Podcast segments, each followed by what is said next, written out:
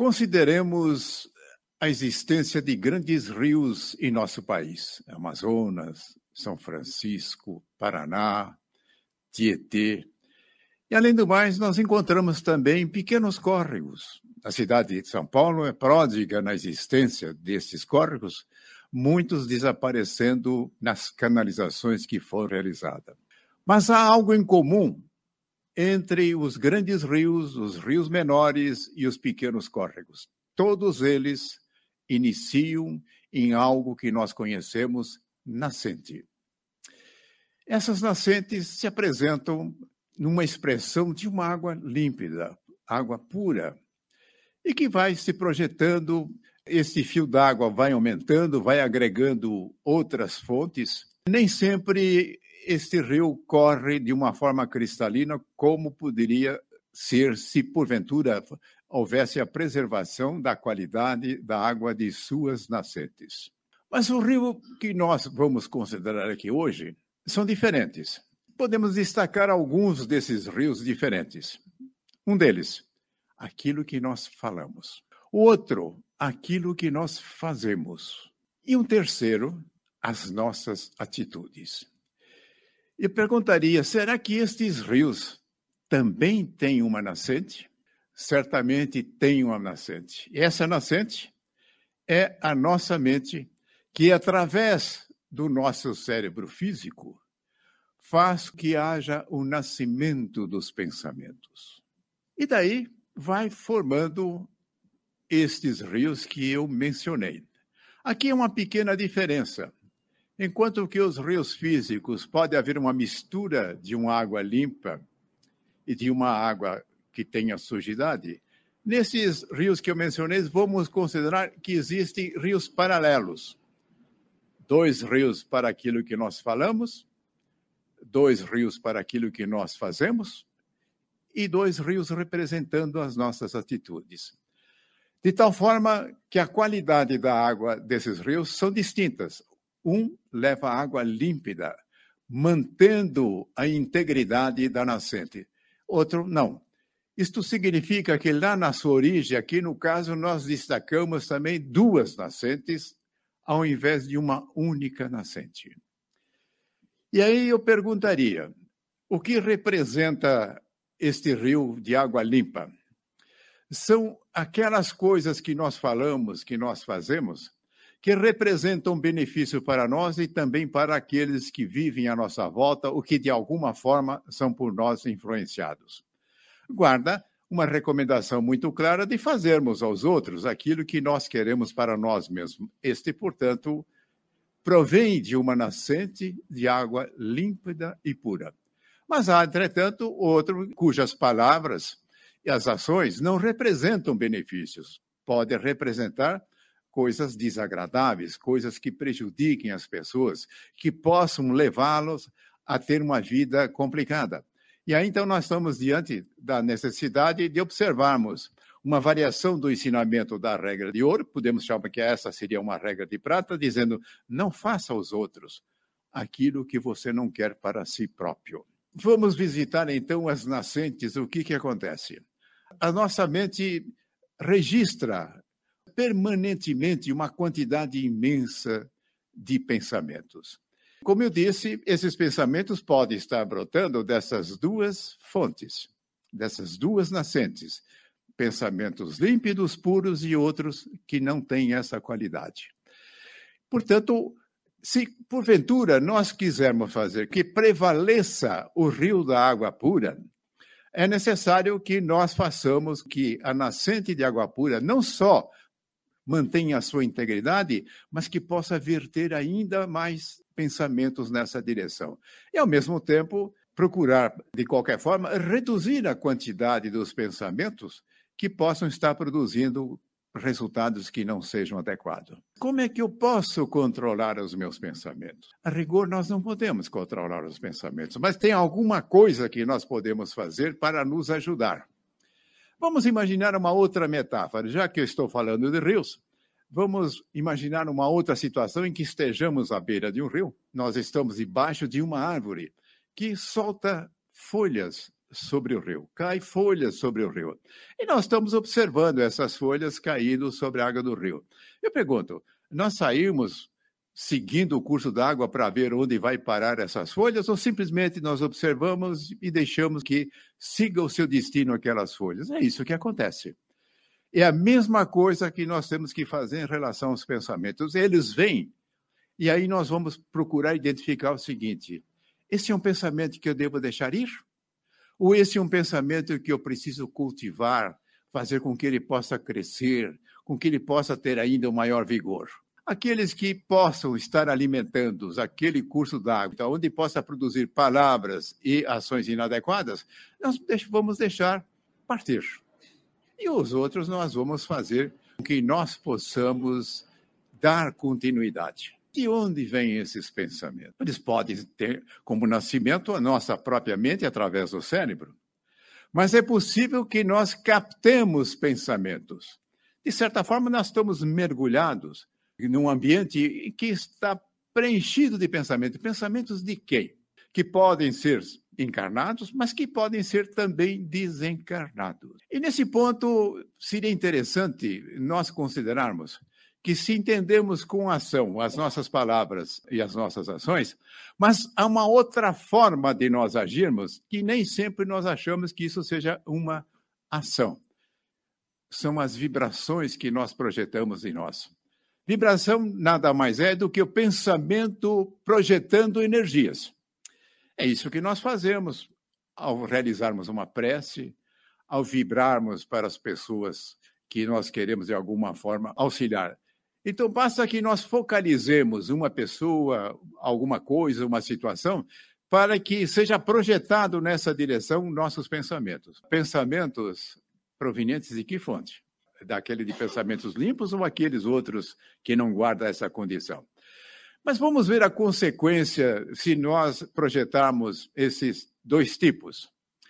Há uma característica: os pensamentos que nós projetamos de maneira semelhante àquilo que acontece com o sinal de rádio, de televisão, todo sinal de rádio e televisão que é emitido volta para o emissor. E os nossos pensamentos têm a mesma característica, eles voltam para nós.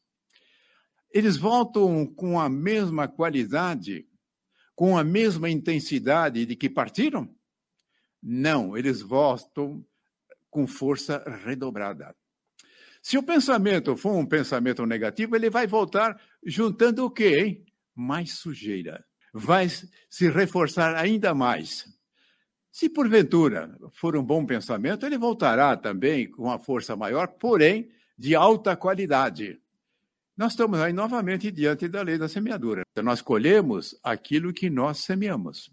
Isso ocorre nas nossas palavras, isso ocorre nas nossas ações, mas ocorre também em relação aos nossos pensamentos. Voltando a enfatizar, não controlamos os pensamentos, eles vêm, mas nós podemos dar continuidade ou deixar simplesmente que eles possam caminhar sem que nós venhamos a cultivar.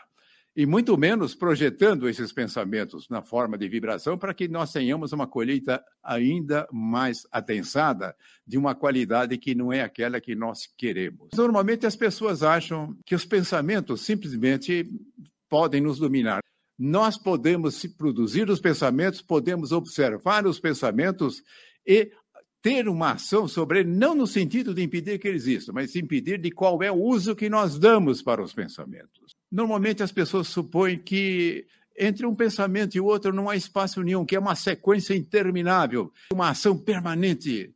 Não é assim. Entre um pensamento e outro existe um espaço, ainda que pequeno, ainda que nós não percebamos. Eu vou relatar como é que nós podemos cuidar desse espaço, depois nós veremos qual é a importância disso. Vocês já ouviram falar sobre meditação. Muitas vezes as pessoas ficam desanimadas, achando que meditar é um negócio muito complicado, e existem algumas prescrições realmente complicadas. Entretanto, isso também chega-nos com ensinamento de mestres que dominam isso de uma forma plena, uma maneira muito simples Não é necessário nós sabermos sentar naquela posição de lótus. Se você conseguir fazer isso tranquilamente, tudo bem, não tem problema nenhum. Não conseguindo, uma cadeira de um espaldar reto que permita que você tenha uma postura equilibrada, que não pegue no sono, porque se você se recostar numa poltrona, pode acontecer de você, no lugar de meditar, você vai sonhar. Nós vamos simplesmente prestar atenção na nossa respiração. Isto deve ser feito no local em que não haja distrações. Não deve haver som, televisão, rádio ligado. Deve ser uma situação em que não sejamos interrompidas. Então, mas é bom sempre nós escolhermos um momento em que seja mais adequado. 10, 15 minutos, não necessário mais do que isso. Pode começar com 5, pode começar com menos. Aquele que realiza esses exercícios por longos e longos anos. Certamente aquilo que estou falando aqui não é bem ainda para nós, mas há mestres que desenvolvem muito, que conseguem chegar a uma condição plena que a sua mente fica vazia, não há mais pensamento nenhum. Mas isso não vai acontecer conosco por muito, muito tempo. Talvez, se nós dedicarmos o tempo dos mestres, nós vamos chegar lá. Quando nós estamos procurando estarmos centrados na nossa respiração, não virá pensamento na nossa mente, virá. Os pensamentos continuarão vindo. O que nós vamos fazer com ele? Bota naquelas folhas do rio, deixa ir. E no caso aqui, qualquer pensamento. Pode ser também que, que não tenha uma qualidade má, mas aí não é o momento de dar seguimento a nenhum dos pensamentos que chegam. Deixa seguir, deixa seguir. E o que, que acontece? Esse espaço entre os pensamentos vão se alargando. E que importância tem isso? À medida que nós vamos conseguindo fazer isso, nós vamos ter mais tranquilidade. Há uma forma complementar dessa meditação que nós podemos chamar de contemplação. Quem é que já ficou observando, por exemplo, uma fogueira, a labareda, as brasas, e não sentiu uma, uma paz imensa? Vocês já tiveram essa experiência? E quem já não esteve à beira do mar olhando as ondas quebrarem ou chegarem até a areia, perceberam também uma paz excelente?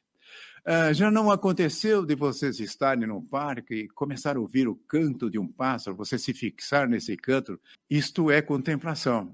Isto é uma forma de meditação também. Então, sempre que possível, nós temos momentos dessa natureza, nós podemos fazer isso. É o caso, por exemplo, se nós estivermos num parque, tem uma flor, se nós fixarmos a nossa atenção plena sem fazer qualquer comentário interior. Muitas vezes nós estamos olhando a flor, falamos, que flor bonita, que flor grande. Não, não. Quando nós fazemos uma descrição dessa natureza, nós não estamos vendo mais a flor. Nós estamos simplesmente descrevendo o que esta flor está fazendo aqui dentro. Para que haja uma integração entre nós e a flor, nós não devemos estar pensando nada no caso, somente observar. Mas quando fazemos isso, levada pela beleza da flor, muitas vezes nós fazemos isso automaticamente sem que haja a necessidade de cuidados adicionais. Mas aqui surge um outro tipo de pensamento. Aqueles que nós captamos, aquele que nós produzimos, como eu tinha mencionado, vamos chamá-los de inspiração, coisa que nos é inspirada de alguma forma. Mas há um pensamento que chega a nós nesses intervalos entre os nossos pensamentos, que chama-se intuição. E de onde vem a intuição? A intuição vem de nós mesmos. Como de nós mesmos?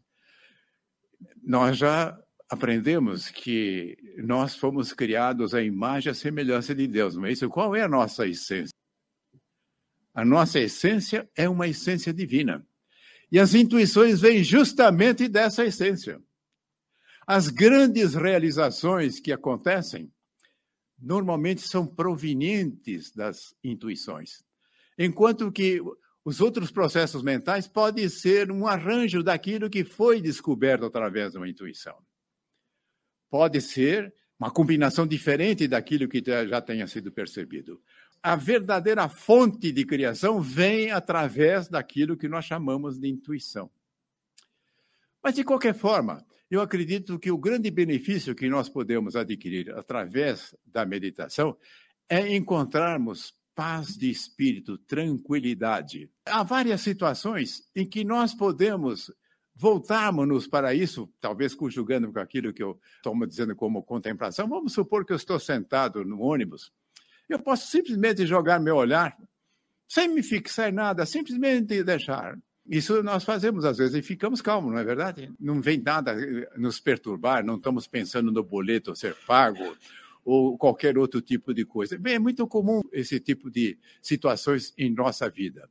À medida que nós vamos fazendo o treinamento, essas possibilidades nossas conseguem se abrir mais. Então, cada vez mais nós seremos, vamos dizer assim, capazes de ter uma tranquilidade, porque aos poucos nós vamos afastando aquilo que os pensamentos inadequados possam estar nos trazendo de uma forma inadequada.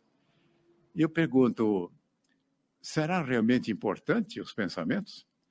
Eu disse que nada do que nós falamos, do que nós fazemos, as nossas atitudes, aparecem sem que haja uma criação original em nossa mente. E, portanto, nós devemos observar isso com atenção. Uma forma que também nós podemos verificar, procure simplesmente observar os pensamentos que estão chegando.